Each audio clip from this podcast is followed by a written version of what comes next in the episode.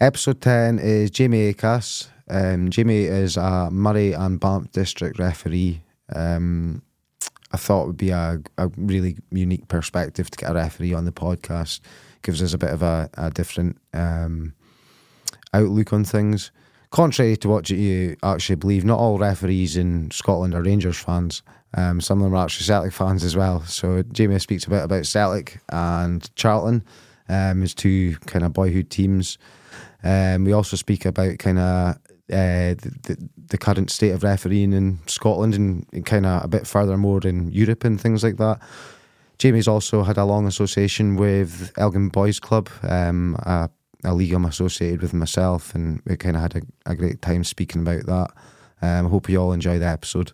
We're on episode 10. I didn't think we'd make it to episode 10, but we've made it. Um, we're in double digits. Good to keep the episodes rolling in.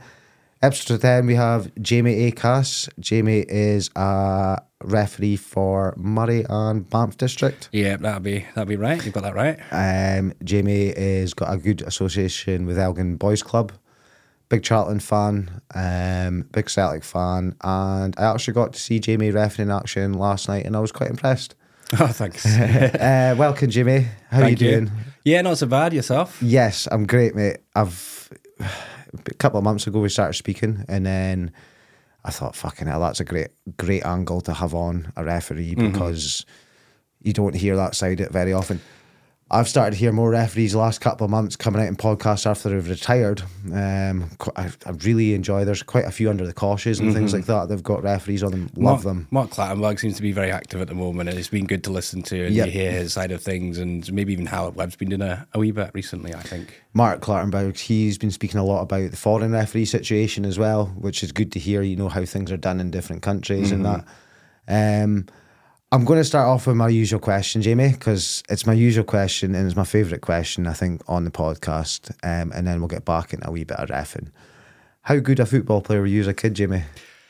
Um, I probably think this probably will tie in quite easily to later on, but not very great. Not very great.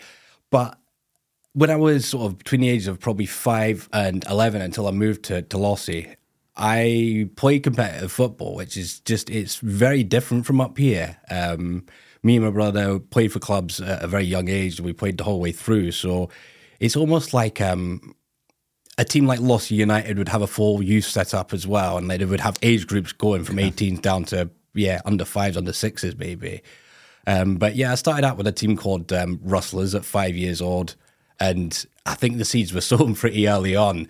Um, didn't get a lot of game time there, um, and it was brutal. Probably at five, six years old, it's still very brutal, and I think it's what the FA in England are certainly trying to change, so everybody's more included. But it was seven aside, and we'd have a team of seven starters that would start every week, Yep. and then there would be fourteen people that would be rotated in sevens every week. So you were either team one or team two, and I was in one week, and yeah, so you'd play every other week, and you'd maybe get ten minutes out of the forty you were playing for. Um, I moved on from there, and I got a, an alright spell at a team called Belvedere, um, and played in green and white as well, which was nice. So. Yeah, Um, I'll shock a lot of people from probably up here that listen to this that I actually played at left mid there, and I got a good spell at left mid, and I was doing all right. I was never, as I say, never the greatest of footballers, but I think, You left footed. yeah, I am left footed. Yeah, left footed. So the it's best, the, the best, best football players in the world are left footed, but it's not me. Um, yeah. I think confidence is huge in your ability to play football and realizing that you maybe you can beat players, you're stronger than players, and and that took a really long time. Uh, I moved to Scotland, but it's sort of in the sort of last couple of years between Lossie, uh, uh, London and Lossie, I probably put on a bit of weight at 10, 11 years old and never really shifted it until I started my refereeing last year again. Um, and yeah, I just, there was a school team. I didn't really play that often, couldn't be bothered with training, and just, yeah, I was never great from that point on. Whatever modicum of football footballing skills I had went out the window. Um, but I like a little game of football every now and then. I love football just as a sport. I I love football, and I think You still do five sides and things? we play the odd five aside. I was playing with work recently, and again, the confidence thing, you know, because slightly maybe older people or inexperienced people with football. It's open to everyone. It's quite nice to be, you know, the one that can score the goals or whatever. You have a bit of a laugh. It just, yeah, it's nicer when you can can perform a little bit better. But um, yeah, five aside is good. It's always good to to get run about, and was playing quite regular up until probably starting the referee refereeing. We've done five, sixes, sevens, probably in different variations. at the centres, the Astros, and what around yeah. Lossie and Elgin. So yeah, if if I have the time, I do like a little game of fives, but currently, no, no, no, no time. Yeah, no, that's um, I, I, like what you say about confidence there, Pierre. Like, I know Robbie listens to this podcast. Um, I I work under the Robbie uh, Hope School of Coaching just now. I, I, call it that because I'm learning pretty much everything I know from him just now. Mm-hmm. Um, and it's all about confidence of the kids and learning how to beat a man and that ball mastery. If you can con- if concentrate on that, you know, mm-hmm. You produce a good player. A good player always will improve a team. Doesn't matter what their skills mm-hmm. are. If mm-hmm. they're a good individuals, flair, skill, technical player, it improves the team. Yeah. Uh, I don't know if you remember from last night the left back Harry. Yes, I do. Yeah, he played the first season. I played at um, well, coached at boys league. Okay. Harry was our centre back, and there came a point that there was such a fantastic transition from him over the season that you see, especially at the intermediate level, that you can sort of get and mold them a little bit. And sort of, it happened with all my defence that year. They were a little bit shy to get in an attack, you know, like kids can be, and getting in about the football. And just say, come on, guys, we're stronger than that. You're stronger than him. So just stand your ground and say to what? And then watching Harry last night, knowing that I was the first person to maybe see that big change in in that team, and now seeing them at an older level. And playing. I thought he had a really good game last night. He made some cracking tackles and stuff like that. I mean, yeah. he was up against a, a, good opponent. He was a lot quicker than him, but he dealt with it really well. He did. So yeah. again, that links back into that that confidence point. It's also fantastic to see these players come through that you've maybe had a hand in coaching, and you feel the boys league's not. I know we're going to get onto boys league in a bit, but yeah, it's nice. It's, it's nice to have that input into football outside of just playing, I suppose. For that three months, even though you've only got them for three months, that the three months for that year is quite vital with them kids. It's probably the most competitive form of football there is around here for that age mm-hmm. group. Um, I, you, you, you coach youth football. I've seen you coaching youth, uh, not coaching, sorry, ref in youth football, Jamie at times that boys league's more competitive than your city youth mm-hmm. games, your Lossie youth games. You know, it's and especially it's it's a lot better attended than these games as well. You know, you've got probably crowds of sometimes up to two hundred people watching these games, and it, it's a proper atmosphere at some of the mm-hmm. games. Um, no, I'm all I'm all for that. Right, well, let's get back on the refing though. Um, how did the refing come about? And like I said, I wasn't sure if this was the next question, so it links into it links into number one mm-hmm. because I love football, as I was saying. Um, yeah, it's just grown up with football, so football's my sport. It's you know, it's that sort of cliche term, but it's almost like a religion to people and a lot of men and, and, and women, and you know, it's fantastic. I just love it. I love that buzz that football gives you. So I just wanted to be involved, however, and I would have been really young when I first had to go to the referee, and so as soon as I was old enough at sixteen, went for that, and at the same time was coaching a school school team, like a sort of second year team, while I was in sixth year. Should never ever have been allowed, to be honest. But uh, no, we tried that out. Me and uh, and then helped out Craig Smith. Um, yes. If you know Craig, yeah, helped him out with his side. Um, so yeah, the first sort of formers of it, and from that, I sort of just thought, no, I like the refereeing a bit more we give it a chance, but I was young, probably a bit big headed that you think, oh, I'm young, I'm going to make this because I'm young and all that sort of things, and just didn't help myself at all. Didn't go to training, done everything that was probably just winding up the committee and everything like that. Yeah, I don't say winding them up, but not not a person that you know they would see that they could mold into the referee they wanted to be. But I think for a few years I sort of kept it up on a on the side, I suppose, I went to uni and I was doing five-a-side refereeing at a five-a-side centre. Um, you know, something just a bit of pocket money, I suppose, yeah, while you're at uni. And and that was that was really quite serious. I got I got a punch in the back of the head one game, and I've been friendly chipped there, and it was all you know, like if we were saying about Elgin Boys League, but that is some of the most serious football I've ever been involved with.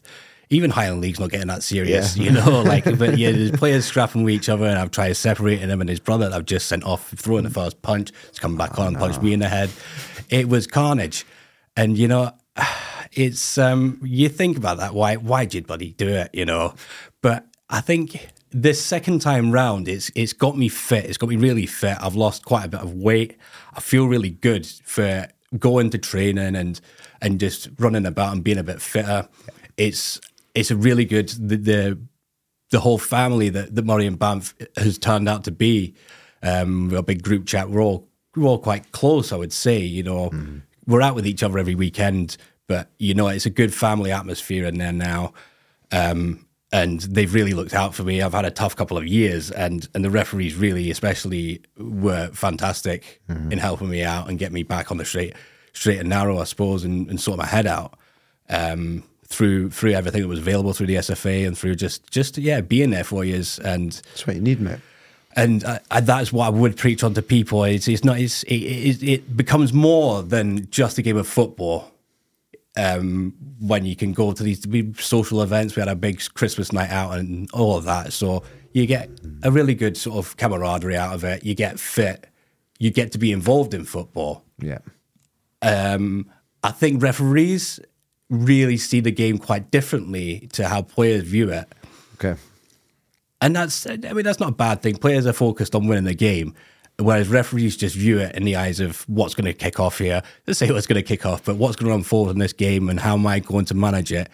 And we're constantly thinking about the laws and when we need to enforce them.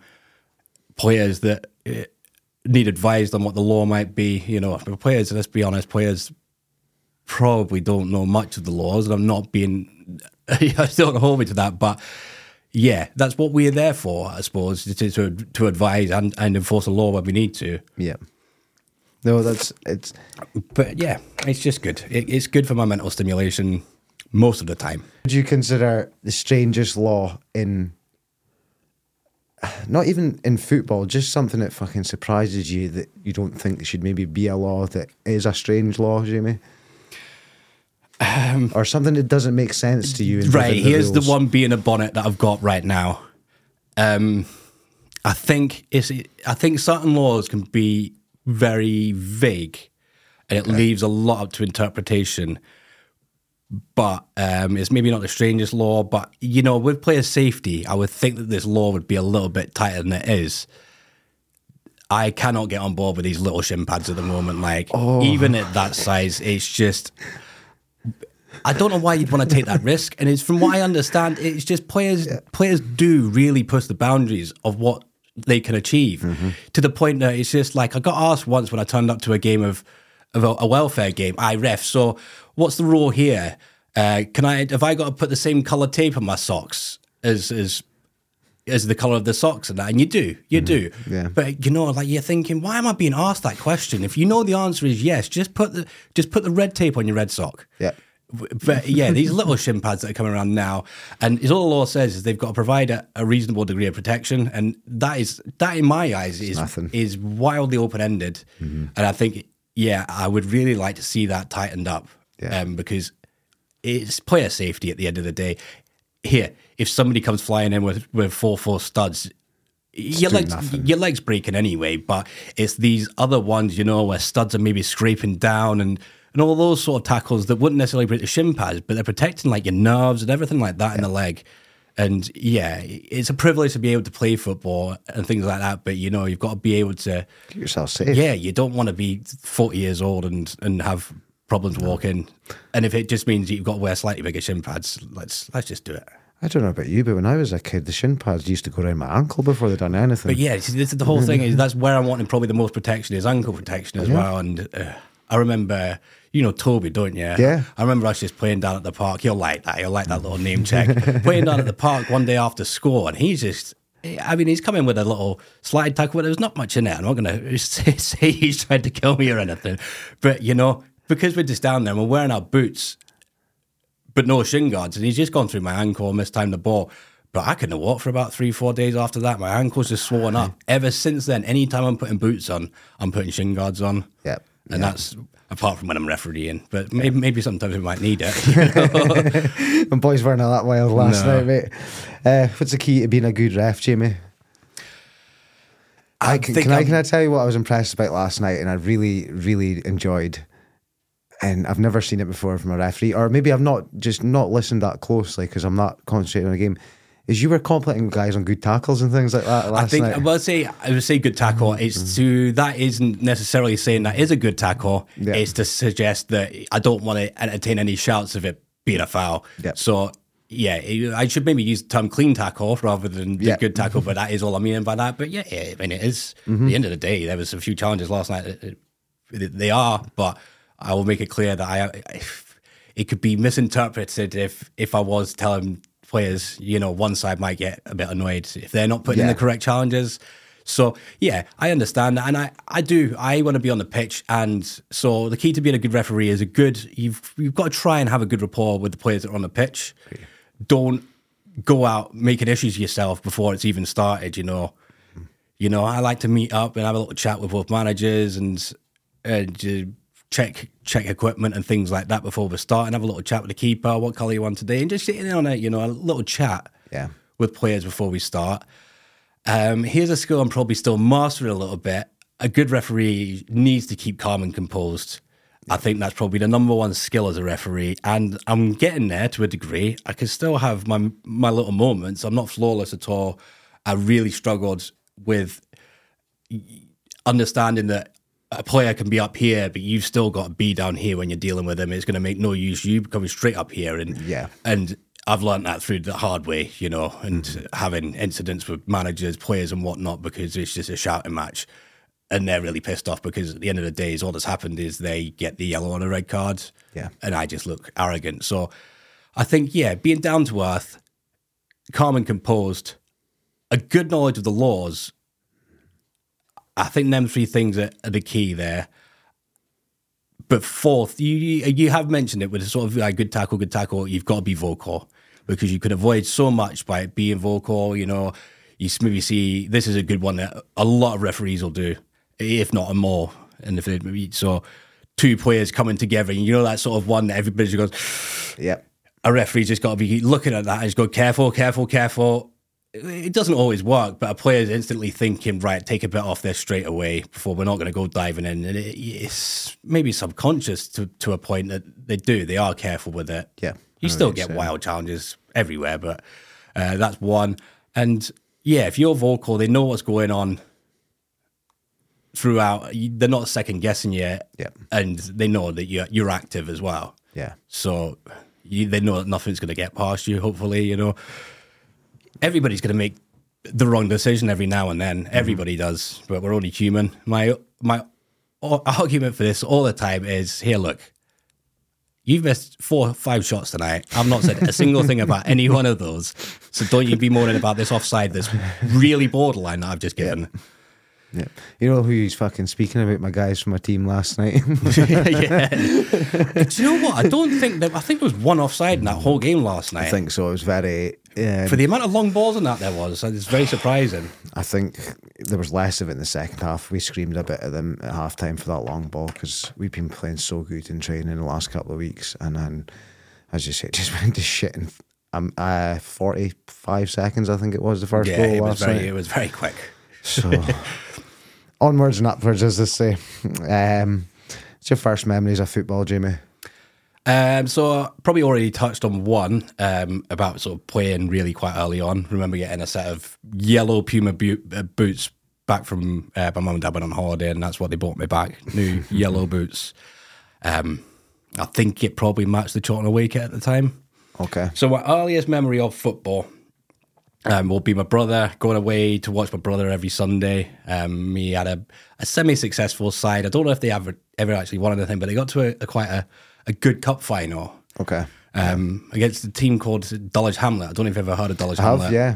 Play a lot of football manager, Um, mate. but uh, it was a pretty unsavory day, I think, in the end. I, I don't know the full details of it, but I think there was a lot of, of pretty nasty play from from them, and they, used a lot of gamesmanship, shall we say, to to get the result. Um, so my brother, I think, was pretty gutted about that. It's on a it's on a video somewhere, a VHS. That's how long ago that was. Of, uh, but I remember going on a bus, like a, a double decker bus. Um, obviously, with all the families and that, we went down to this place. God knows where it was, somewhere in London. God knows, but uh, I didn't win.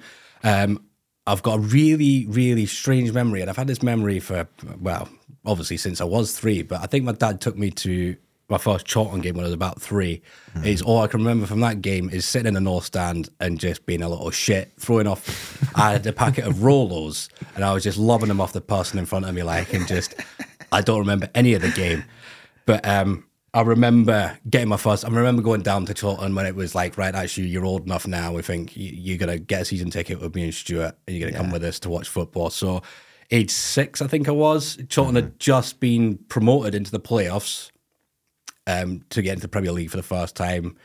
If nobody's ever seen that, it's it's dubbed as one of the best games Wembley's ever seen. It was four four um, wow. You're probably seeing the thing here. Yeah. So that was part two of, of Charlton versus Sunderland, 20 years on or whatever it was. But am I um, am I right in thinking this is the Michael Gray uh, penalty yeah, one? Yeah, yeah. Michael Gray, Clive Mendonca, man from Sunderland, scores a hat trick, and I I think mm-hmm. it's been a pretty tough tough uh, 20, 25 years yeah, for him since. Has, like yeah.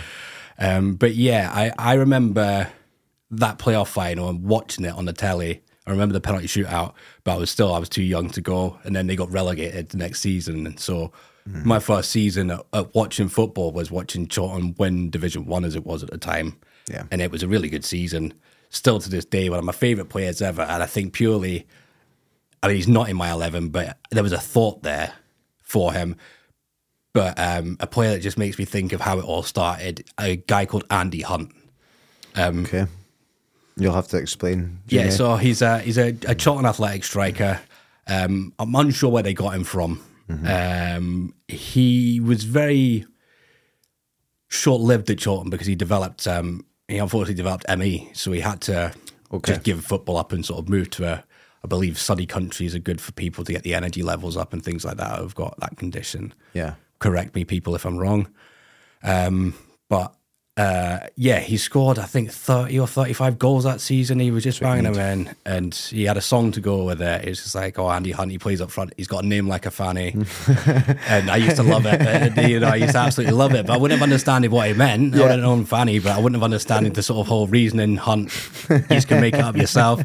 Um, yeah. Uh, so, yeah, he was my first real memory of, of Charlton and, and football in, in general. Is just pure striker scored a lot of goals. Yeah. Clive Mendonca was still there, but I think he had issues with uh, hip, maybe. Okay. Clive was another one that retired really early. So good player, really. He was. Player. He was a good, good goal scorer. Yeah. Um. So they were our two strikers, and then you got the likes of um, Scott Parker, a very young seventeen-year-old Scott Parker, just breaking through. I remember at the time. Yeah. And some sort of just caught people like you know, yeah, Chris Powell's and that got, a big, got a big move to Chelsea. Scott Parker through that, uh-huh. didn't he? Yeah. Uh-huh. Well, I mean, it, there'll be a big Scott Parker debate coming up, like because I really struggle with Scott Parker, and I thought, no way, he has to be there. But we, I won't spoil anything.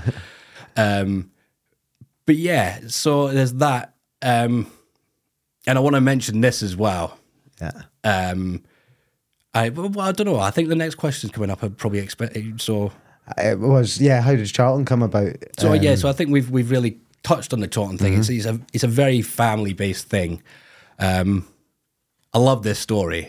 I love this story. So supposedly, when my dad first moved down to London, um, my uncle Francis, who's the reason that me and my brother are Celtic fans, and my cousin is a Celtic fan. Um, my dad's side of the family are very, very Rangers, okay. Rangers based. Um, so uh, I don't want to use too many terms or anything like that. Sitting here in my ref's outfit, so. Um, but uh, yeah, very Rangers based, and by all intents and purposes, I should probably be a Rangers fan. Yeah, and if it wasn't for Uncle Francis, we probably would be me and my brother. So I'm quite happy for my Uncle Francis, shall we say? But anyway, I digress. Um, yeah, he took my dad to the Rangers shop in London. I think they had at the time for his birthday, and he was like, "Look, I'll take you in here, Ron." You can get yourself a Rangers tie or whatever you want. And my dad apparently turned around and said to him, well, why would I want that? And he was like, well, no, because you're a, you know, obviously the family's Rangers fans, you're a Rangers fans. And this must have taken a lot for my Uncle Francis to be able to go into the Rangers shop and, Yeah. you know, and he was like, well, no, I don't support Rangers, you know, Charlton's my team. And I think that's a scene sown. Yep, that's correct. um, yeah, uh, from a young age from my dad, and he obviously went and watched Charlton from a young age back in a, the dire years, 60s, 70s, where not much had really happened. Charlton were good in the 30s and Charlton were good late 40s and 50s, early 50s. And apart from that, we're not, apart from our, our dabble into the Premier League for six, seven seasons, we've not really done too much else. But yeah, he has seen all the nonsense of the 60s, the 70s, essentially what it's like just now to be a Charlton fan. Yeah. Just languishing in a poor division with a shit team. No much hope. Not much hope. I don't have any hope. We're, we're really, really struggling at the moment. I, I've actually, he's here speaking about Charlton because I've had so much of a rush. I've not actually looked at the Charlton score yet today.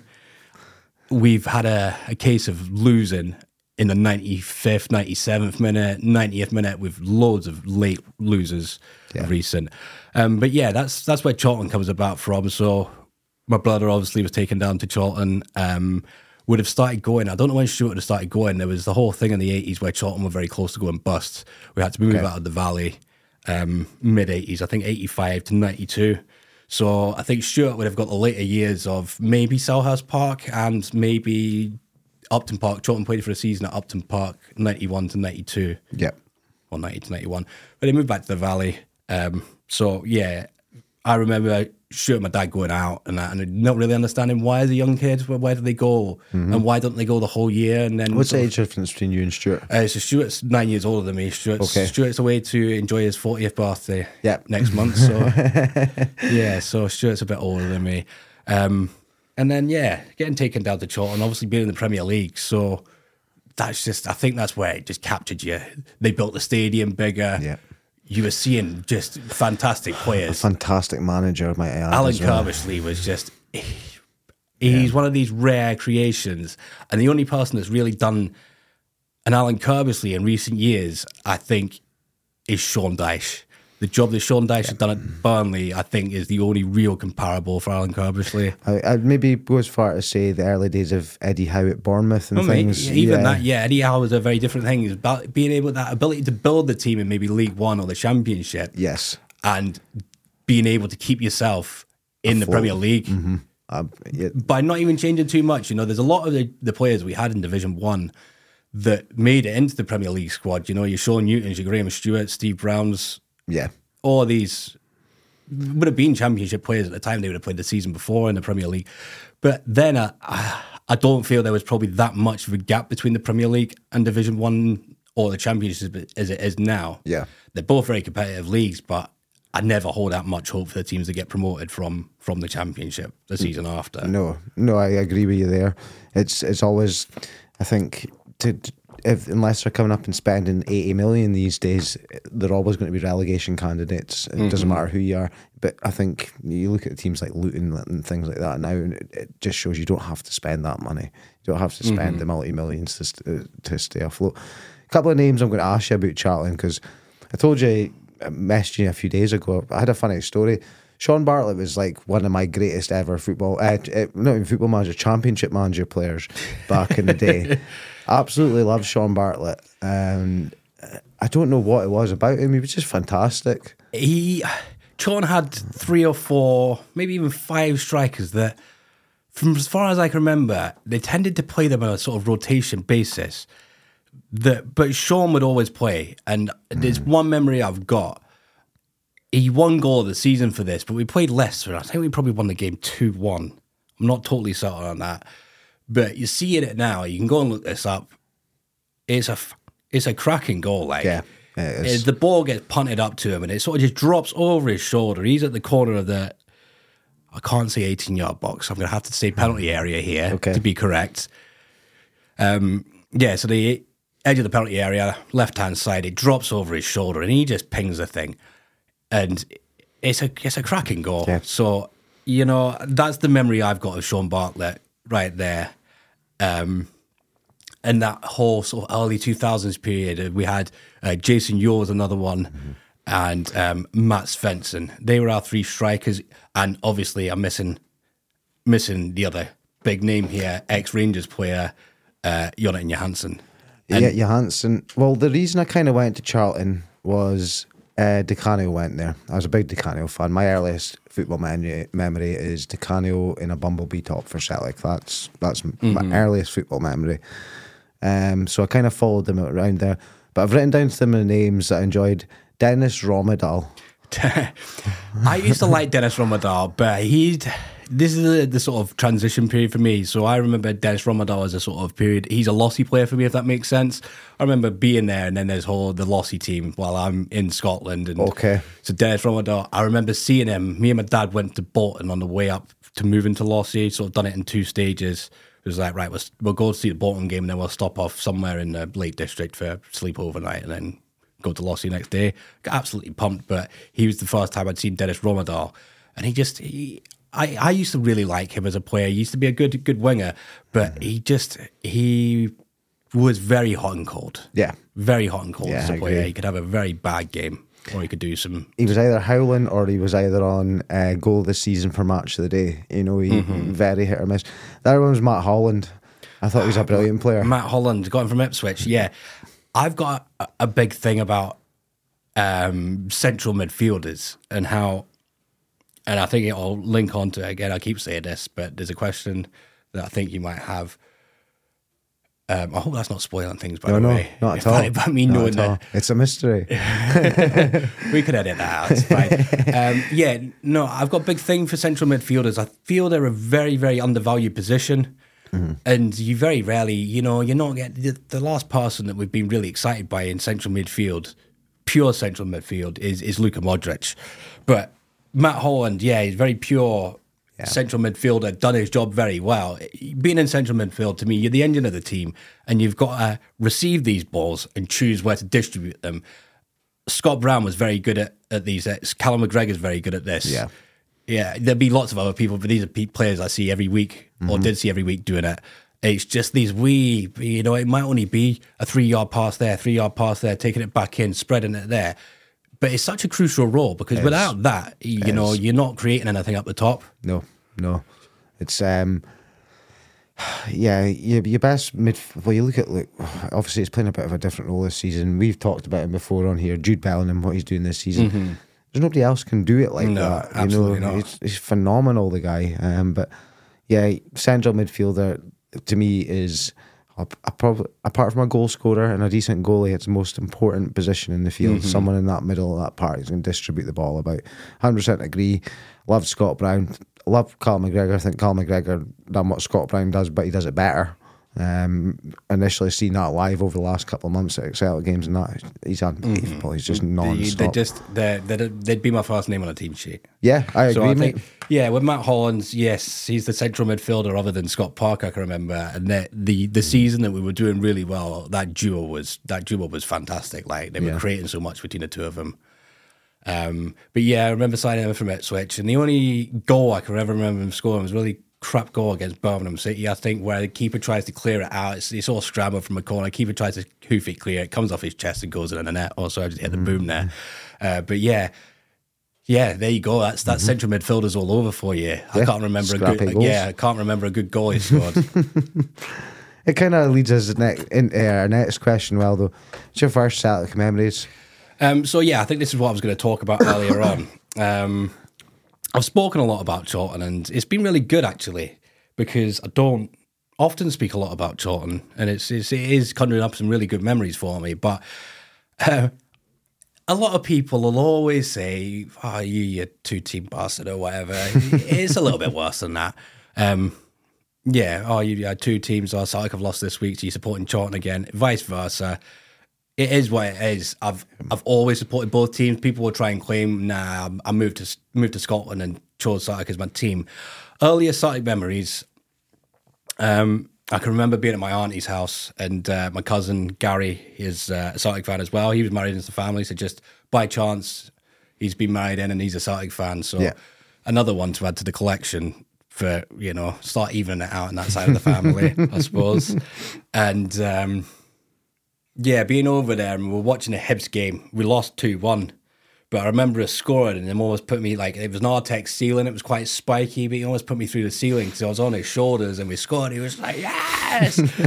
and that is one hundred percent my earliest Celtic memory. Um, but I've got I've got good memories of of the uh, UEFA Cup final and watching it with my dad just in my living room down in London, and being just so so gutted, Mate. so gutted and so cheated out of it. It's you've just mirrored me because that is my memory of that. I remember crying at the end of it, um, and my dad coming up and giving me a cuddle and things like that. And it was like I always remember him saying, "You'll see Celtic in another final. I won't see that."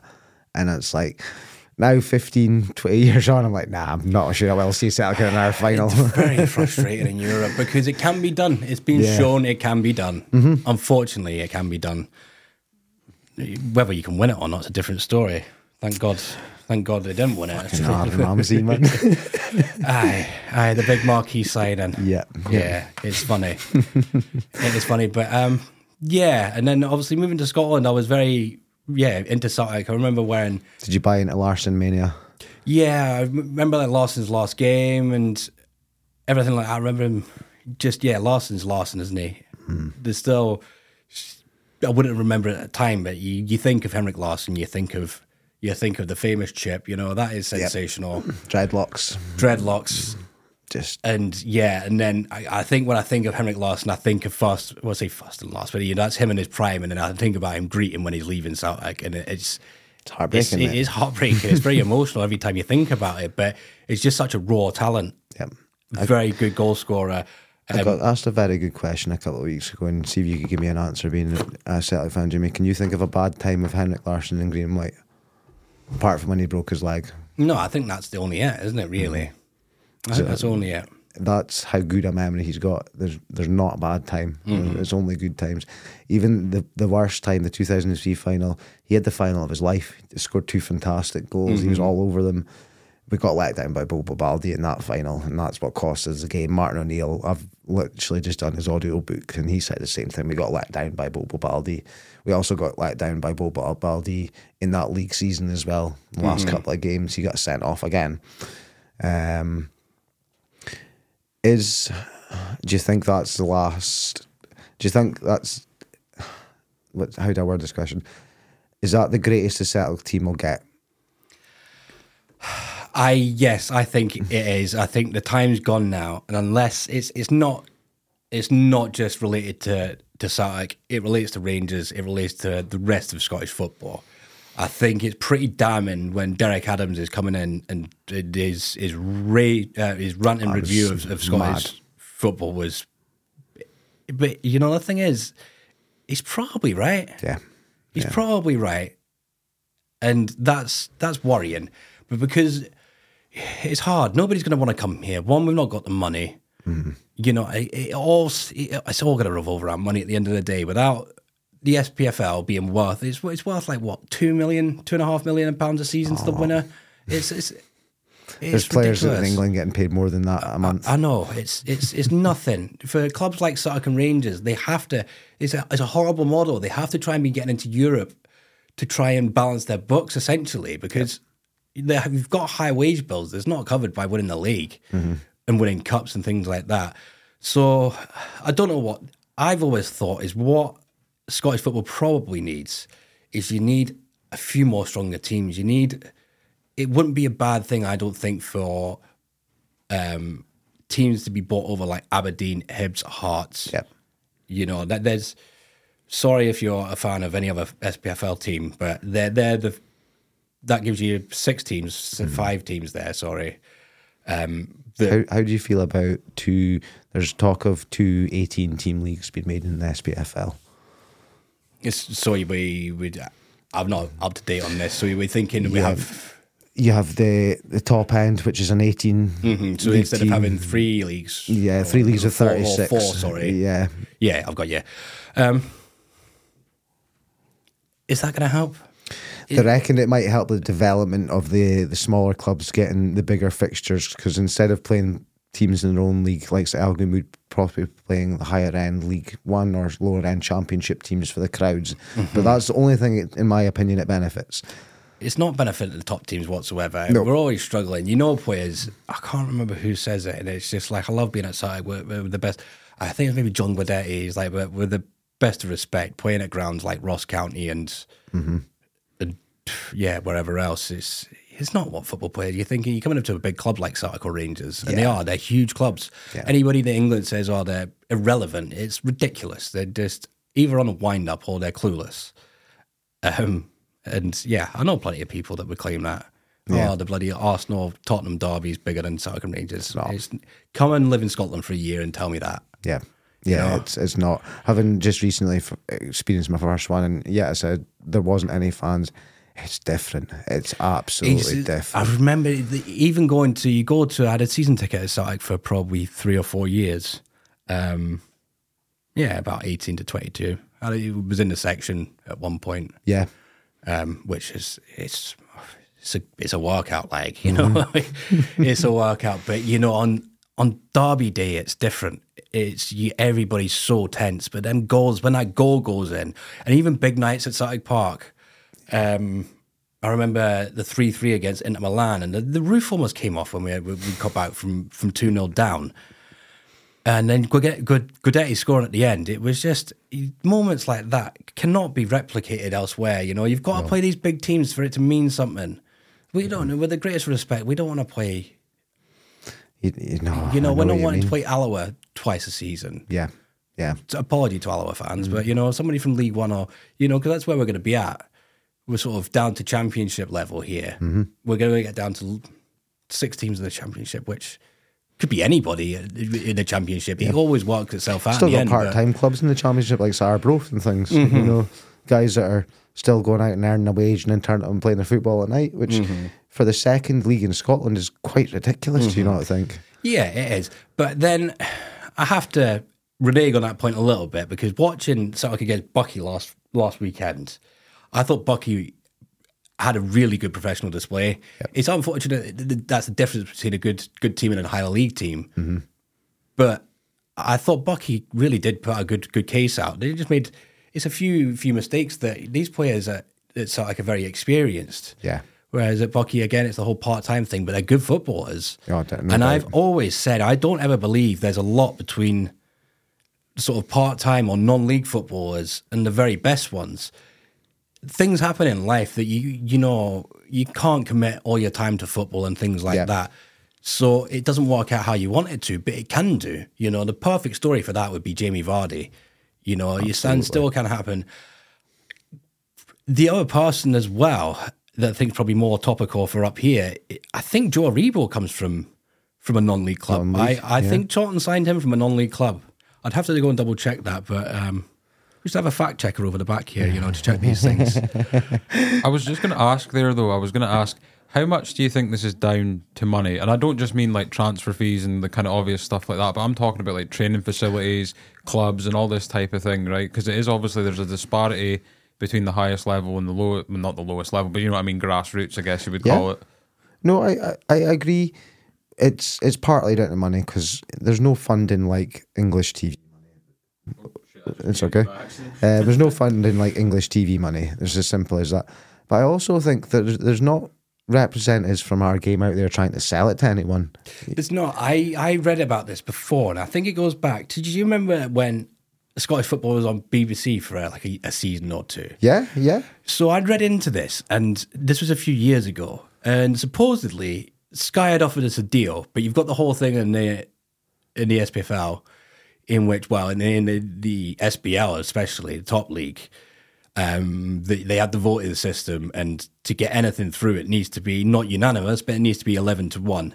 Yeah. So it gives the power straight to and Rangers, and it was a fairly decent deal at the time for 2003, uh, which were m- much more on par. You think of Yeah, the I- 2003 oh, season, we beat Blackburn and Liverpool in the UEFA Cup run. You know, so it, and you we watching that game at the time, you were thinking we we could we could beat them here. You know. Yeah, every chance. Now, if we play Liverpool, I wouldn't even be confident as playing Blackburn currently, like, you know, a championship team. It's it's really quite bad. But yeah, to answer your question, Ryan, I suppose it does come down to facilities a lot. Um, teams teams are obviously trying to save money on certain things. We should never be allowing stuff like plastic pitches, artificial pitches in our top leagues, and it just. Um, I think it does. A lot of it comes down to money, but where do we get the money from? We we rejected that Sky deal, Yeah. hoping we get a better one. And I think five or six years ago, we got offered a deal by Sky that was worth a million or two million under what we were offered at that point in Yes. time. Yeah. If we'd accepted that, we'd have been a lot further on. So Celtic and Rangers, I think, are the makers of their own downfall as well. But it, Scottish football's suffered as a whole for it. Y- You think back in history, Scotland, you know, not making a tournament in 20 years, it, it was pretty terrible in itself. not having, but like, you think back to all the good Scottish footballers over time, your Dalglish's, Strachans, you know, uh, Denis Law. I'm sorry, I've just got a bit blank here, but all these players that are just fantastic. names. Fantastic, that are massive names in football. Half your English Premier League in the seventies and eighties, your biggest names were the Scottish guys. Uh huh. Yeah. Um, you you look at um, all your. I always go back to the managers, Ferguson, um, Walter Smith. You know, you go back to is it? I can't remember. If it's Paisley or Shankly. One of them Scottish. I think it's That's Shankly. Shankly, yeah. Yeah. Bob Um, Paisley doesn't like, sound like a Scottish name, though. To be fair, It does, doesn't yeah. Uh, Jock Stein, you know, got all these Do you know what's the uh, Amazon Prime? the three kings. Uh-huh. Yeah, that was a very good watch. Like, really 'cause it's the only Celtic-based like documentary thing out there. Even Rangers have got their own Amazon Prime show or Netflix show, or whatever Yeah. it is. And it's just like, to be honest, I wouldn't want to be seeing what's going on behind the scenes at Celtic at the moment. Like um, Brendan coming in, sign me a player. No, not happening. Mind you, Ra- Rangers uh, uh, won the episode on the trophy room must have turned into a YouTube short, like so. It's all right. Can, on that subject, the greatest bit of any of that has got to be the OG series. Sunderland Till I Die, the very last episode ends with that. And Charlton scoring a goal in the 94th yeah, yeah, minute. and it just goes all to shit, doesn't it? Yeah. And that guy, you know, that Charlie Methven guy that's involved in it, he- you know, like, Aye, the bit of a dickhead. uh, yeah, yeah, he's now, I don't know if he's the chairman at Charlton, but he's now, he's just been part of the consortium that's bought us over. So God knows what we can expect there. Oh, great. Ah, that's what you want. That's what you want. Okay, um, let's move it on a wee bit, AJ, mate. Um, what kind of time we talking, Ryan? We're at uh, just uh, coming up to 50 minutes, mate. Okay, that's fine. Uh, So I've been waffling a wee bit, but he can do his magic with it all. Uh, who's your favourite player of all time? Um, I've been thinking about this question. And I don't know why I'm thinking about it so much. It's just a simple answer. It's Henrik Larsson. Yeah. And yeah, we've sat here, you know. I thought about it the other day, and I think I'm trying to overthink that question, but no, it's Henrik Larsson. Just class. Just Mm-hmm. class. There's no much other words for it. On top of that, who's your favourite current player? I think this is where I was getting tripped up there. I think I was thinking this about a bit more.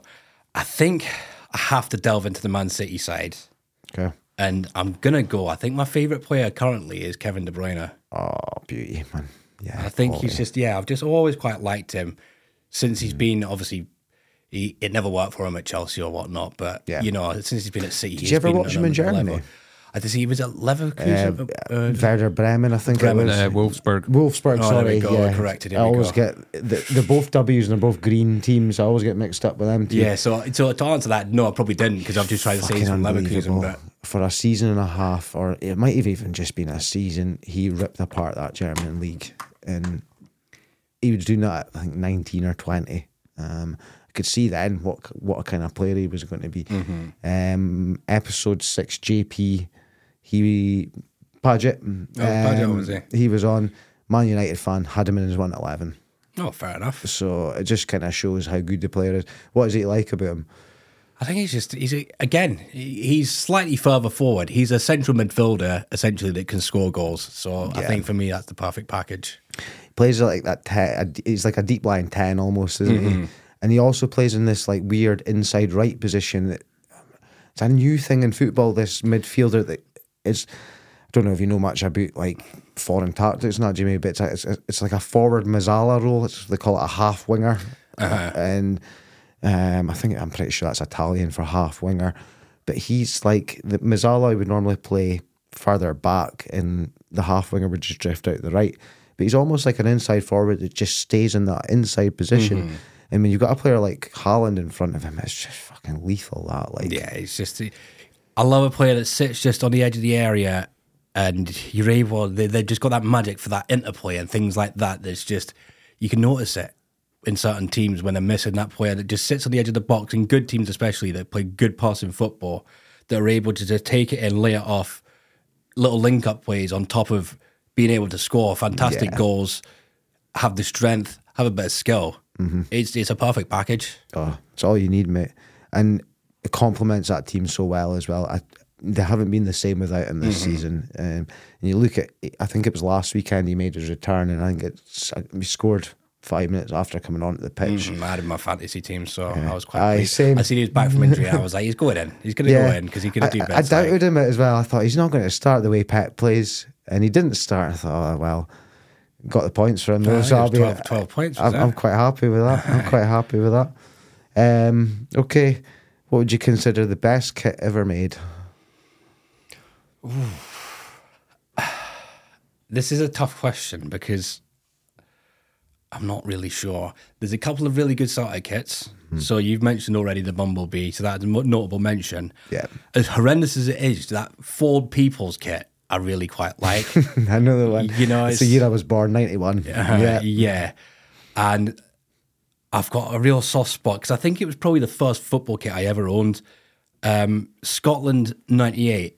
It was like the tartan, dark tartan. I don't know if it was the home kit or not 98. It would be 96. 96, yeah. Sorry. 96. The sort of tartan, it was a bit purple and stuff like that. Yeah. I love that kit. So I think 96. that's the Euro 96 Scotland kit is what I'm going Quality. for. quality fucking kit. Um, I've, I've I've got a story about that. I'll tell you off the podcast. Um, I can't give away nothing. can't give away nothing. Um, no, a solid choice.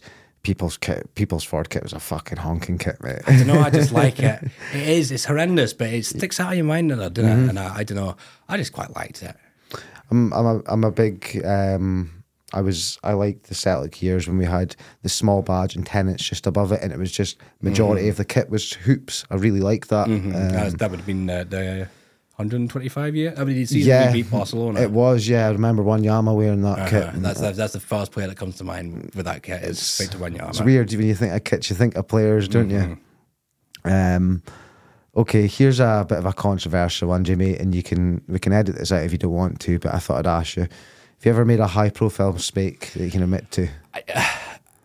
Or not even high Yeah, profile, just one that you think, Yeah, I oh, think that was a mistake. I think, yeah, I've, I've definitely had mistakes, but when we're thinking high profile, because I've never really been in charge of, of high profile games, Yeah. don't get me wrong, it might be the odd occasion and recently moved up onto Highland League lines. There might be the odd occasion I offer a wrong flag or a quick offside or something like that, but it's not really affecting the game.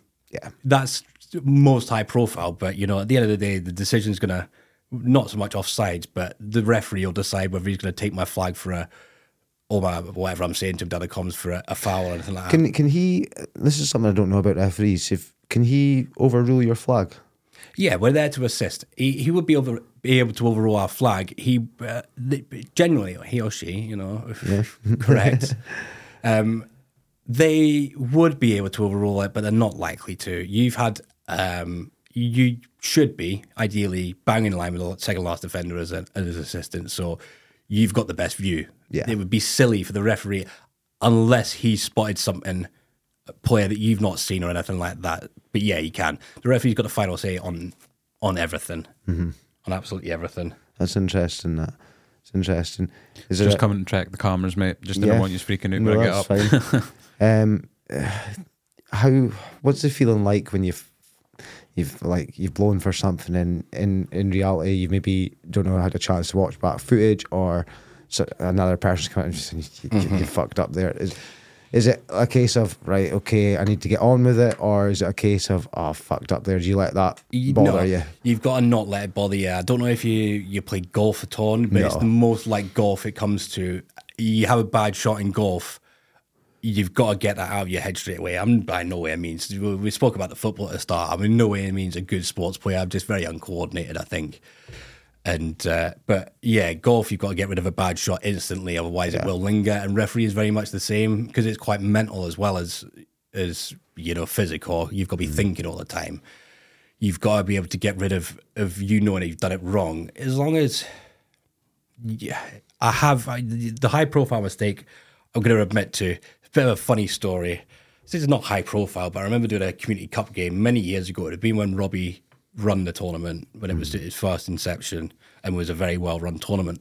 I'm not saying it's not now, but you know that's we know we were getting finals at Borough Briggs and everything like that, and it was a Yeah, good, good experience. And I, I got on well with Robbie at the time. You know, I was sorting out some referees and that for him, pretending I could do it all, like I said earlier on. But in Yeah. reality, referees were probably not wanting to take me up on the offer to come and referee a community cup game on a Sunday because there was an issue at the time with it being regulated by the SFA and all of that. Um, but uh, it was Lossie lads. She came Chris Cooper. Yes, his yeah. team plays for Hopeman now. It was his team, and they were playing the Elgin Marbles, which is the sort of older team from Hopeman. A lot Yeah. of older guys, and uh, Berto Miel. Don't know if you know Berto, um, dad of um, Right. Michael and Yes. Dave. Very good striker, actually. Yeah. You know, very good football player was Barto. But anyway, there was a, a goal kick being taken by the defender, and it just didn't cross my mind at all that the defender's taken it. The ball's been punted up, it's been headed straight back over the top to Barto. And when I've looked across the line, I've gone, he's miles off there. Like, so he's then scored an absolute worldie of a goal. It's like on a half volley from what I remember, put in top bins just to hear me blowing a whistle, hand up, going, that's offside. And yeah, I've looked down and I've seen the defender and I've just been like, shit, shit, shit, shit. They were never going to win that game, but I think it's it's really tough. That I never used to do this in my first. I sort of call it my first incarnation as a referee when it didn't really work out. Um, never used to accept I would be wrong and things like that. But you've got to be able to accept it. I don't mind telling players. Players would be um, they tend to be a lot better with you when you go, "Oh, look, it very possibly could have been a foul that, but I didn't get a great view of it, so I've just had to play on. There was that one last night that happened right behind my back, Yeah. and I was Yeah. like, I've, I've got no idea whether that's a foul or not. I think they just came together really, 50 50 it was, yeah. but um, yeah, it's things like that you can easily miss, but it, you can miss anything. The other one is I had one last year, and I it, I actually felt really, really bad about it. Um, it was a youth game. It was under 14s. It was quite late on. It was Elgin versus somebody. I can't remember who it was, but it was an Inverness based team, I seem to remember. But this kid's come flying in with this challenge, and he's really quite high. But from where I was, I was think, I, I seen it a bit square. I thought he's gone in high, but he's not actually caught him there. Yeah. So I've already got the yellow card out and going, look, that is unacceptable. That tackle is a yellow card, and banged it up. I then went to deal with a player who's really quite hurt, it would seem. And I'm thinking, what's what's the crack here? And then I looked down and his knee was just split open from top to bottom. And it got quite caught up because the manager was going absolutely mental at me. And I understand that sort of passion. Yeah. But then I've also also got a job to do there as well and going, yeah, look, here, look, I know I've I've probably messed that up. Is what I'm gonna go and do right now is I'm gonna go and speak to their manager and ask for him to be removed from the pitch. I'm not gonna send him off because I've already issued him the yellow card. That's that, that's the way I'm gonna play it. Yep. Um, rightly or wrongly, you can in a youth game of football, you're wanting to keep people 11 versus 11 is my ideal Absolutely. goal. I don't Yeah. want to be sending players off. Uh, It might change under 16, under 18 level because, you know, They can get that's where they need to learn their discipline. I think they can be a bit unruly. It's calmed down a lot, but um, yeah, this guy and the manager was going mental. So I actually take had to take the uh, assistant referee aside, uh, the assistant referee, the assistant manager of the team aside, and saying, "Look, I know I've, I've messed up here. This is how we've corrected it. He's now off the pitch. You seem quite calm. He's not. It's unfortunate the way that he's acted, and this is where I was saying about not doing yourself any favors.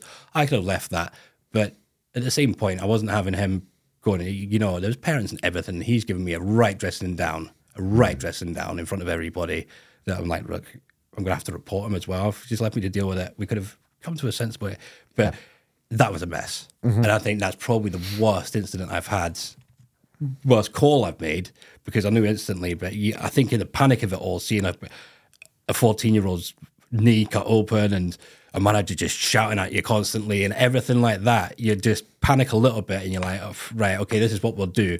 And it's maybe not correct. So that again links back into that point of you've got to keep calm and composed. You can have a good knowledge of the law, but you can get a bit muddled, muddled up. Um, overwhelmed is yeah. a perfect word. Yeah, things can get on top a little bit in games, and you do. I don't know if you noticed me last night. I do a lot of because that was my first middle in maybe a month, month and a half. It was I was talking to myself a lot as well, and just going right, no, this is a bad position. Jamie, you need to be there. Talk yourself through the game, Yeah. and that helped me out a lot last night because I was even getting a little bit muddled up and thinking, no, this is getting a bit on top. There was the incident with your uh, your striker going through and goal. He'd taken the shot, and then the keeper had sort of made contact with him. Yeah. and I'm, I had somebody down watching me last night. Um, and I'm thinking after that, the whole the rest of the half, it goes back to that that bad call. Thinking, ah, that's is he? Is Yeah. that a penalty? Is that a penalty? No, I don't think so. The chance is gone. The chance is gone. Is my my opinion of it. He's had his goal scoring opportunity and he's messed it up. Yeah. And came off and he was like, oh, "That was a bang on call. That was a bang on call you've made there." And I was like, oh, "It's not too bad." And then just adjusted a few things positioning mm-hmm. wise, and I found the second half so much easier. So you're constantly adjusting as well. And yeah, mistakes do happen. Yeah. Mistakes do happen. That's it. That's it. Us at the hour uh, hour three minutes mark, mate. Just to Okay. keep you informed. No bother at all. No bother at all. Oh, try and, I'll try and cut down my answers a wee bit. It's all right. It's good, Jimmy. It's really good. Um, ambitions as a referee. What level do you want to get to?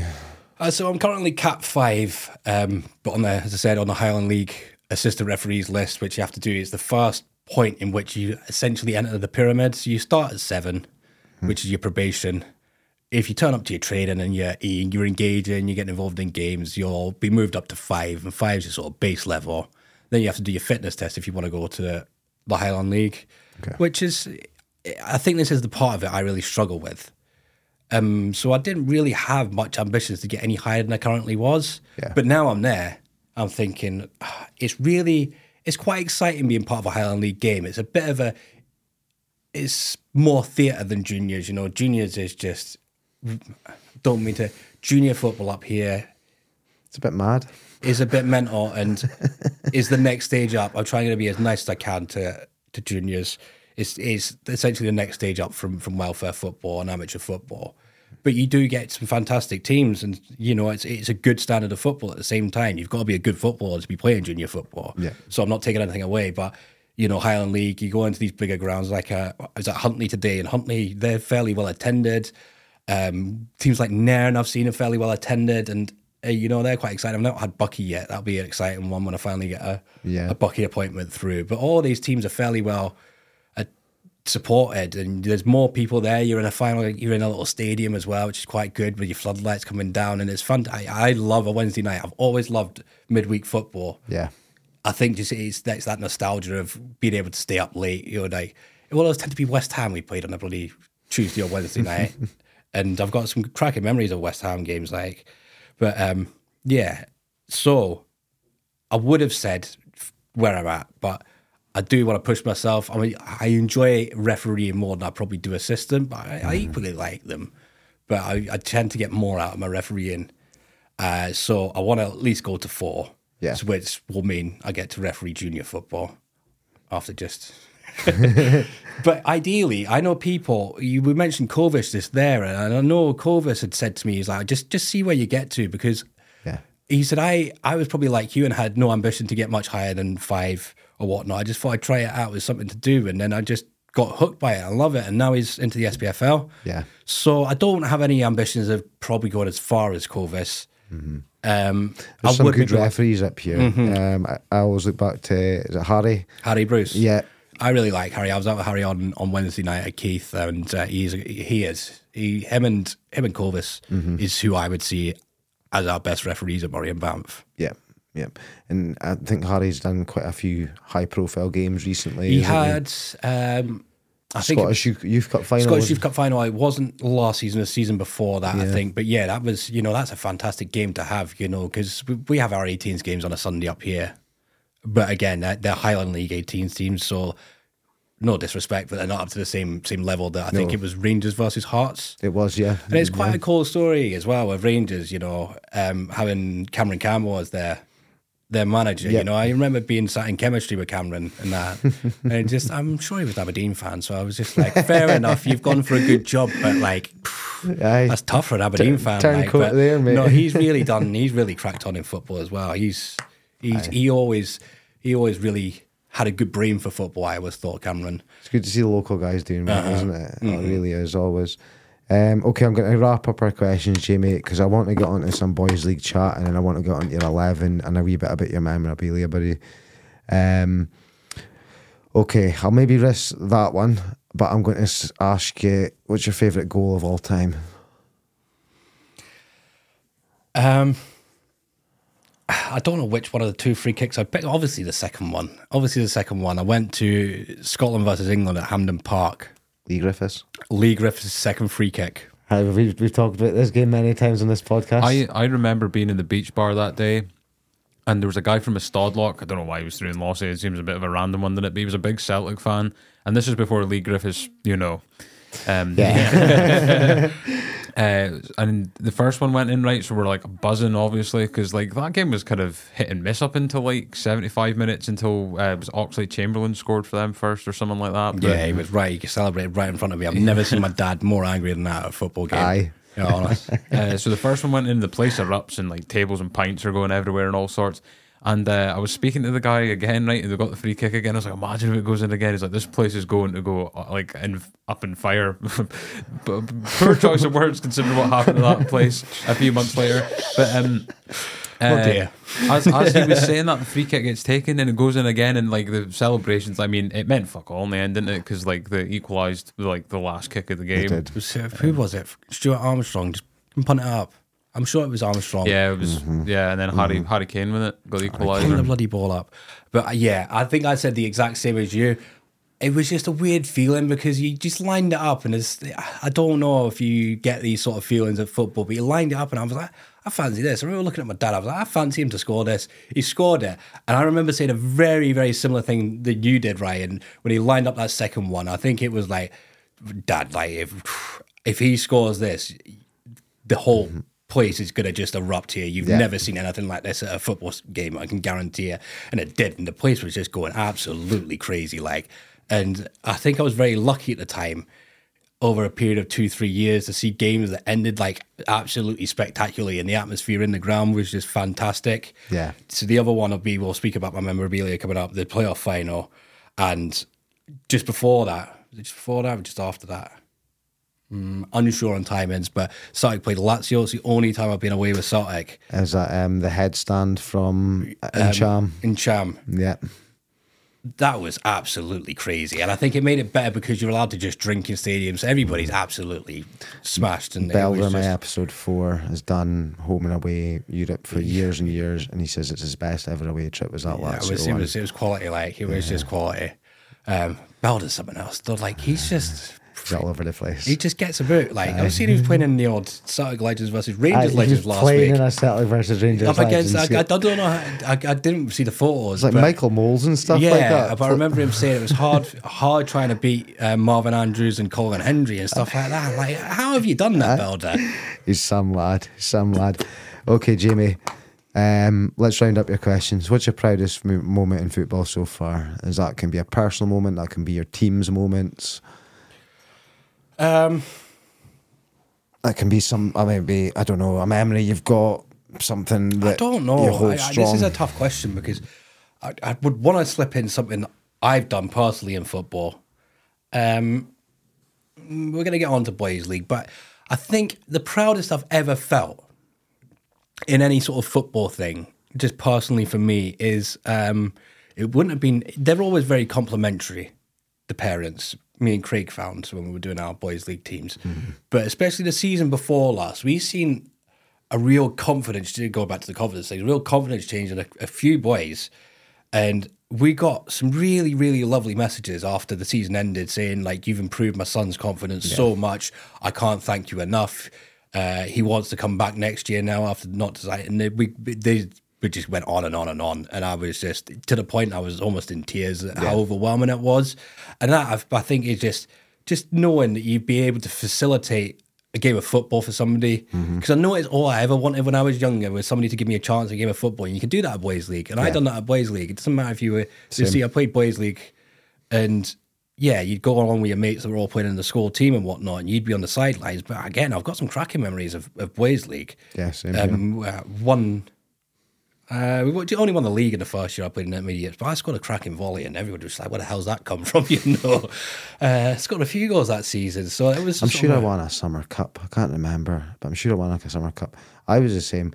I wasn't a guy who was starting. I was a guy on the bench who would come on and things like that. And um, just memories, just memories of being down there and then getting a refresh that memories as an adult. It, the, the feeling doesn't really change too much. It doesn't. It's unique. Yeah. Boys League's very special. Yeah. You're you're probably um, I'm kind of glad to get onto this, Jamie. Boys League. I'm the same as you. I got a lot of really nice, lovely messages from my parents last year. I get the kids coming up to me at the football now that I've coached before, and like they always come and say hello. They will always make it a point to come and say, mm-hmm. "Yeah, hello." And I've now found myself like I, I will probably be going to players' games next year that are not in my team, but they've been in my team previously. I want to see how they're getting on. You know, it's it's it's that kind of special relationship. How did you get involved initially with the boys? Was it just a call out or Yeah, I think I'd seen a post on Facebook and I'd, I'd wanted to do a bit more coaching. I've always quite enjoyed coaching, as I said, mm-hmm. on the school team when I was younger. And yeah, so that'd have been what? That was the season before COVID. So it'd have been 20, might have been 2019. Uh, so I got in touch with just the Facebook page, I think, and was just like, look, I'm thinking about coaching. Um, and then I'd also seen Barry Jarvis was doing a bit of coaching as well. So I was speaking to him about it. Yeah. I know Barry. I don't know him fantastically well, but I know Barry from football throughout the days, and I get on fine with Barry. You know, we have a little chat every now and then. Um, but yeah, it was decided that I'd join Barry and be his co-coach, and we had a really good season. We had a good squad that we should have got a bit more out of, but we just became really unlucky. Royals had a, a really good season that year. It was, you know, Jack and uh, Steve, is it? From from Royals, and he, it would have been seniors by last year. And uh, I'm sure Jack Keith we're talking about. Yes, oh, And I sorry, always, yes, I always I- forget yeah, about the yeah, co-coach's yeah. name. I'm sure it's Steve McKenzie. I'm not totally certain, but it's it's his loon that was the striker. It's, I honestly one of the best strikers I've seen down at Boys League. can't can't I am pretty certain it's called Aiden, but um, uh, so shows we know Boys League well, doesn't Yeah. it? Like, but yeah, uh, yeah, they were just they took home the treble that year. I'm pretty certain, and we couldn't get past them. We got drawn against them in both semis, so we never even made it to final either of the cups. But had a really good good team that year, and I thought, yeah, we'll definitely do this again. COVID happened, we got back into it, and then I sort of turned up at an AGM, and it was just it was Jack Keith actually. They were sort of nominating roles for. Uh, for committee and that, and it was just like this is how it was like. Oh, what we need a, an intermediate rep, but also somebody that's going to be the kit man. And Jack was just like, "I, Jamie can do that," and I'm like, "Got nothing else on." So, so we done that, and yeah, then it's sort of you're heavily involved. You're getting invited to the committee meetings and things like that, which is really good in itself. Um, but now that we're sort of, I'm guessing we're just on to boys' league now, so we can just Yeah. go on. I think. Um, we're moving in the right direction with boys league. Um, I think Alan's doing a really good job in the, the transition we've maybe had previously. Tiger done a fantastic job as president, um, and it's unbelievable how much work these guys put into this. Considering Alan's doing his Forres Mechanics, Tiger does his Elgin City and that. How they've even got time to be president of the boys league is is crazy. You know, I would love to do nothing more than help Boys League out as much as I could, but I've I've unfortunately not going to have the time this season, so I'm gutted about this. Yeah. and I think there's been a small change over the last couple of seasons, which I would really like to to help out in getting ironed out. Um, a few, I suppose, discipline issues. Last season was fine, but the season before that was it was pretty wild. There was, you know, there was players, well, there was people just coming onto the pitch and whatnot, and you know, for kids and that. And it's like, it was, I remember a game where there was a fight erupted like right next to me. And I was just like, there's nothing I can do about this. Yeah. I've got no jurisdiction apart from phoning the chairman and hoping that police are going to come down. And then to be fair, after that, there was a sort of police patrol on a Friday night. Um, but yeah, Boys League always needs fresh members, young members, to to throw in their thoughts about what needs to happen going forward. And it's been such a successfully run thing since the sixties. Yeah, you know, has. you speak to anybody around here of a of a half decent age, you know, they're gonna have memories of Boys League. Yeah. And as I say, it's the only real way of playing football without being at a good enough level to play for one of the Highland League clubs at youth level or Elgin at youth level. That's it. So it's vitally important. I have a lot of ideas uh, about how youth football should be run, but it's about facilitating it. Yeah. I would love there to be a league all year round Same. because boys' league it could be very hectic. Mm-hmm. Playing the Monday, Wednesday, Friday, you can sometimes have two games, and that's where I, I really struggled last year. It's unfortunately why I can't take up this year because that in amongst, if I'm going to go for the refereeing, which I am doing, uh, It's too much. it's too much. You, you you've maybe got a game Monday, Friday with your team, or you've got a game Wednesday with your team, and then you've definitely got welfare on a Friday night yeah. and yeah, and then a Saturday, Sunday you might have a game as well. Mm-hmm. Monday you're back to Blaze League, and you're never home. No. you're never No, home. you're and then taking on, I tried to help out with my role as the kit manager or kit man, whatever you want to call me, but dear God, Alan.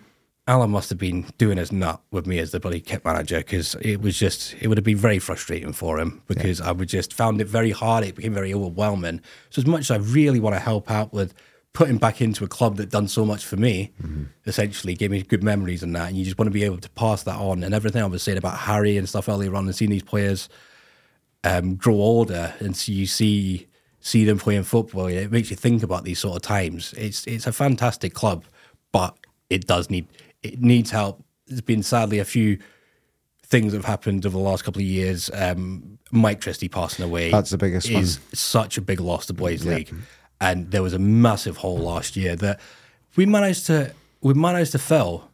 But it's not the same without Mike. Mm-hmm. No, it's not. just it just wasn't the same feeling, and it was lovely to have that sort of minutes recognition from Mike beforehand, and then the, the the bench as well. Yeah. um, sat down at Morrison now as well because it's just whenever I think of Mike, where his bench is, that's that's where I would you picture Mike just on top of those steps and going, "I watch the score tonight, then boys," you know.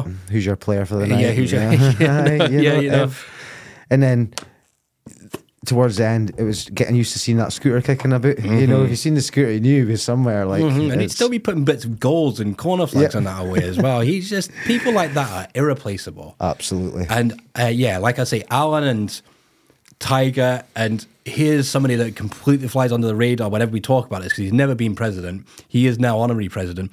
But um, the things that, that uh, Neil Fotherham's done, oh, unbelievable. the secretary's such an important role because it- you know there's so much to do. But Neil's been dedicated to that club since I think it's 2001. I think he said to me, so that's over 20 years. Yep. Um, the the role these people do putting into the community for nothing Yeah. is is um, so get- selfless. Give a shout out to Maggie as well. Maggie last year Yeah. was fantastic because I think to start with, Neil had, had the intention of retire uh, retiring his role. And it, he tried to. We said, "Do you want to do it, Jamie?" And I just I thought of the struggles I was having as a sort of intermediate rep plus kit manager, and thought I don't mind turning up to the meetings and having input on the big calls because I quite like that. Not as a sort of uh, I can be in charge sort of way, but it's a, it's a chance to make a real difference in the club that It way. is, yeah. And there was a good good committee laid down at the start of last year when Maggie came on board and and I think probably uh, took up the role um, on the basis that she said, right, I'll do the, do this as long as somebody helps me out. And unfortunately, she got caught in the trap as well. But by the end, she's doing a lot of the work, Yeah. and Neil's still helping out as well. So really, to help the club out, they need somebody to step into that role. So you know, while I'm here, I'm going to make a shameless plea because I know I cannot help this year. I'll be down to referee as much as I can. And support the club. Just come down on nights that I'm, I can to, to support. But please, if you're at all interested, just please get in touch Fantastic with the club. Elgin Boys. Just go on the Elgin Boys Club page and send them a message. They'll pick it up. Mm-hmm. Interested in here, I'd even make a call now. We tried to pilot this last year and it didn't really work, but you know, any parents or volunteers that would even do a bit of refereeing and maybe Yep. intermediates or maybe even juniors. I know, I know, Alan, you don't like referees at junior level, but you know, if there was somebody available to do that, I think it would cut out a lot of. You, you're a junior Yep. manager, and I know what my brother's told me, and I Yeah, know what I've seen. I would like a, a referee. I know it's not the World Cup, but I would still like a referee. I even made a suggestion of um, a man taking a half each. It's what I had to operate in the in the intermediates because through no fault of our own, I just I tried to be the referee rep last year and coordinate the appointments and see when I was the probably the season before that, Covis was doing it and we had referees available. We had Yeah. referees tripping over each other to come and do games at Boys League. Really, because it's a nice run out, and it's always in the summer, so it's just like, oh yeah, go on, I'll go for a little runabout on the pitch afterwards. Nice night out, um, and then yeah, welfare just got massive losses. we were, you know, there was some weeks you were not when it comes to welfare. It's a sort of middle ground of referees, if you like, is where I'm at. Is from here up to sort of cat four, maybe some cat threes will help out, but your top referees, your Harrys and your Covises. I know Covis did do one or two games last year. He's he's not going to be available for welfare, so mm-hmm. that's two referees out, and then you've got a select few. You're not going to use probably your really new new referees. So yeah, you come from your category five referees, and you've only got a certain bank of those. Yeah. and a lot of those are the people that come and help you out of Ways League. Aye. So when when you're losing the people like I think the season before, again, let me go back to that season. Me and Stuart Garden were doing a lot of games, and we mm. got we got rightly rewarded for it at the end of the season. We got both the finals, which was, you know, coming down to boys' league, we're not expecting to be paid. I'm certainly not. I know we did talk about it last year, but I'm certainly not expected to be paid. And to get the final at Borough Briggs, one of the two of them, uh, that was that was nice in itself. Yeah, it is. And I ended up with the senior final and Stuart done the intermediates because we we were just he was in the seniors and I was in the intermediates, so we just done the opposites.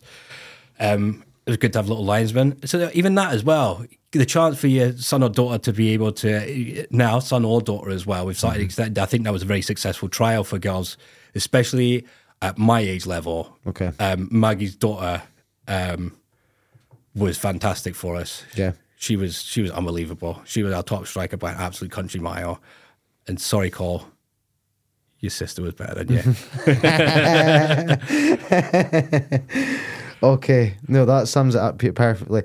But you're also just a quick shout. out, You're also always looking for referees through Banff and Moray district as well. Yes. so if anybody is interested in refereeing, I think just going back on what I said, if you've got if you're looking for a hobby and you like football, come and give it a try.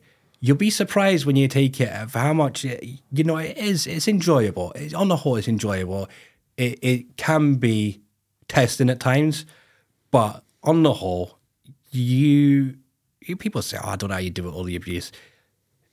you don't listen to it half the time. Mm. Sometimes I do, and I get a little bit angry, but that's just me personally. But yeah, we're always looking for referees. We've just recruited a few, but with that short, and it's it's not even. I'm not even going to say it's a national shortage. It's it seems to be UEFA are putting out a thing, so it seems to be we're short of referees in Europe, definitely, if not even worldwide, because we get such a bad press. And but it's it's it's not like that at all. Honestly, up here as well, you get it, it's not so bad. It's not so bad. People are generally nice as long as you're nice, and it's a good runabout. It's a good laugh. And here's the one thing I've not mentioned: you get a little bit of spare cash out of it. yeah, So it's that's not the be all and end all. I'm loving the experience, but I also do like the little side earnings you get. quite right. But yeah, it's it's been fantastic for me. It's been it's, it genuinely has has changed my life in the last two years and helped me out. It's keeping me out from going to pubs and whatnot at weekends and things like that. And my life has transformed through refereeing. So I would recommend it to anybody. Fantastic, Jimmy. So if anyone is, give uh, Moray, am I right, Moray and district referees on Facebook a shout. Facebook, Moray and Banff. Yeah. So um, alternatively, hit me up on Facebook or anybody that knows a referee, just hit them up and they'll be able to sort you out. Okay. I believe we've got a course, maybe April time. Um, right, Jamie, I'm going to run through your 1 to 11 and then I'm just going to pick out a few names from it, mate. Um, you gave me a 442. You, I liked it. You gave me traditional numbers, which I can go by. Um, we've got Gigi Buffon, uh, left, but I'm taking. KT's your right back and Carlos is your left back. I was going to have it the other way round, but we should be having it that way round. Yeah. Katie will play it right back. I just had to get them both on. Okay. Virgil van Dijk, Patrick Bauer, Scott Parker in the middle with Scott Brown, David Beckham on the right, Aidan McGeady on the left, Larsson and Henry up front. Right, first name I'm going to pick out there is Patrick Bauer. Um, Patrick Bauer, I think I was looking, he was the, the last player to go on that team sheet. And my whole team is based on not necessarily the, the best, it's just players that conjure up good memories for me at football. That's what I Um, want. Patrick Bauer was the player that scrappily stabbed it in with the studs on his boot in Charlton's playoff final from a few years back. Yeah. So yeah, he. And I suppose it's kind of best time to kind of speak about this. Mm-hmm. So yeah, we can have a look at this. so um, this was actually a part of um, a, a birthday present for my thirtieth from Let me just uh, make sure I've seen that in frame. I'll go check the camera. Two seconds. my pal. Um, we carry on talking about it while we're yeah, yeah. Uh, so yeah, so from my pals, got this just through the post. I did have my ticket, but I've recently moved, so um, I, I think I chucked a lot of stuff out. Yeah. why I chucked that out, I don't know. But um, yeah, so I thought I'd bring this along. Just uh, yeah, so Patrick Bauer scores in the ninety. I think he scores after ninety three minutes and fifty four seconds because there's a story with Lee Bowyer asked the assistant, like, well, how long's the go? And he's basically like, no, that's it. You've scored for six seconds left. We went 1 0 down. The ball gets played back to our goalkeeper who does, I've done it before, but you know, it's me, does that whole thing of lifts his leg up to sort of stop the ball and it just, it just goes under him. And it's, ah. it's horrendous. It happened after about 10 minutes in, and I was like, oh no, this is not going to be our day. We quickly, oh, within about 10, 15 minutes, we equalised. Joe Aribo's absolutely pivotal in this game, by the way. So, as much as he moved on to clubs I wouldn't necessarily support, to be diplomatic, I've still got a lot of time for Joe Aribo. Um, but yeah, and then we score. I think it's Ben Purrington recently been at, at Ross County that scores the equaliser. Oh, aye, I know. Um, and then, yeah, Patrick Bauer pops up last death of the game. You're thinking this is going extra time.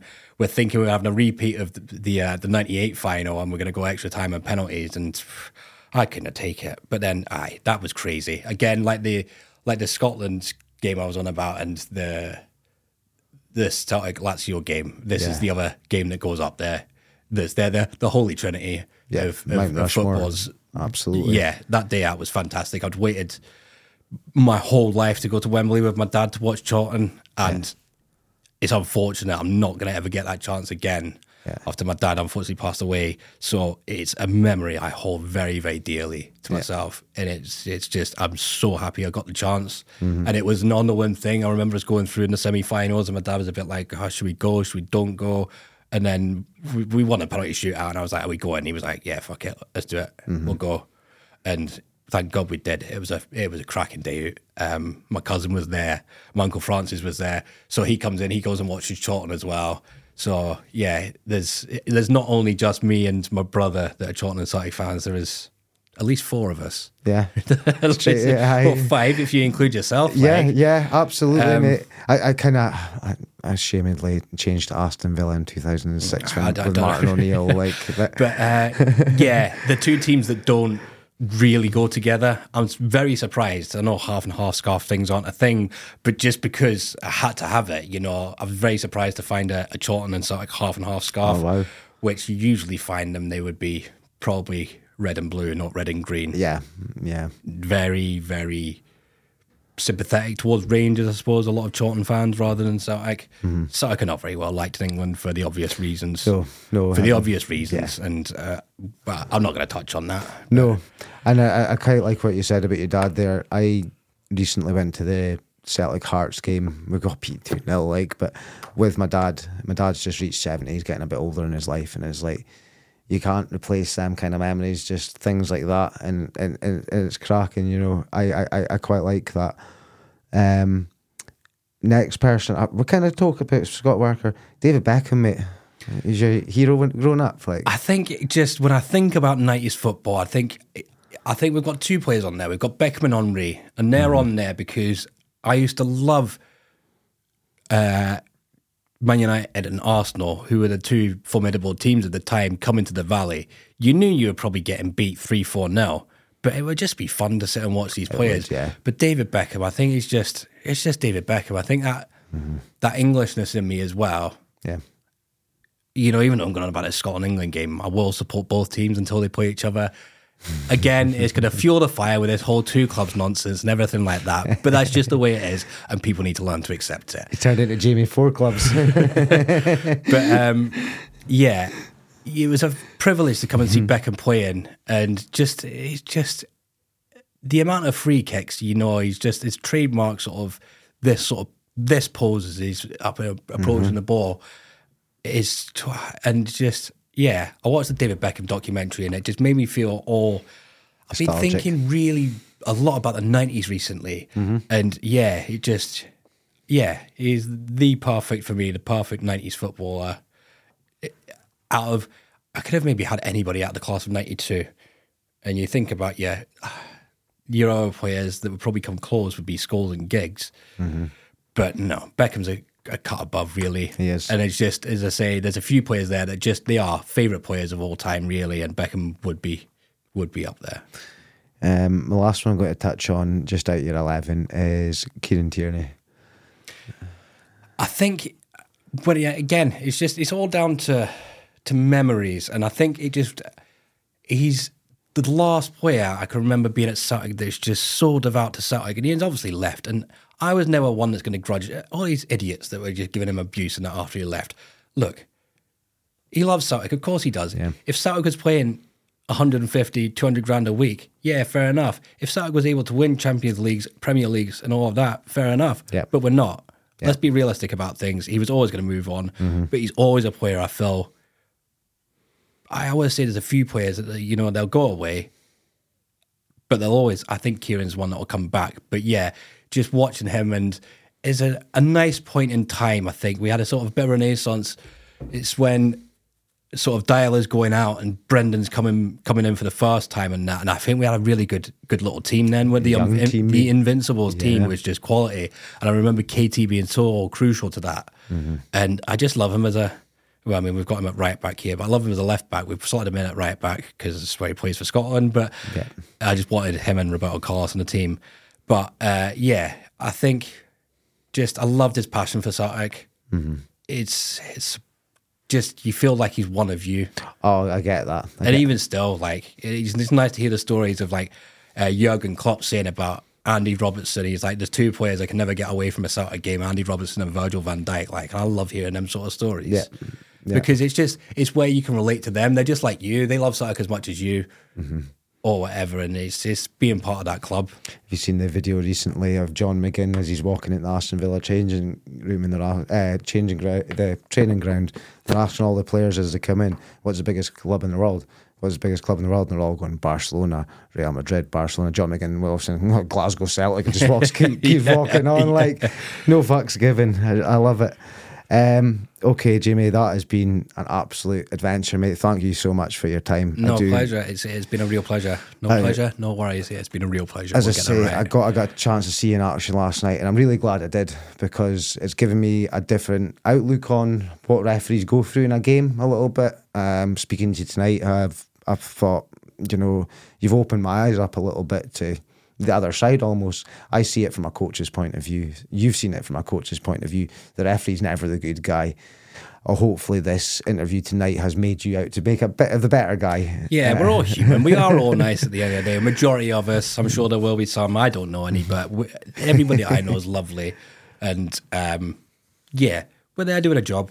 Yep. We're not going to be well liked because we're the people that deny people things and send people off. We're never going to be well liked. But here, look, just a bit of humility and respect goes a long way. I, yeah, we're, we're, we're not there to be abused. We're not, we're not there to be shouted at and things like that. We're just doing being part of football because we love being part of football. That's it, mate. And without us, there's no game. So somebody's somebody's got to do it, I suppose. That's and it. I love it. I love it. There we go. I, I love being a referee. So before I get on your last question, mate, I just want to thank everyone for listening, watching, um, rating us.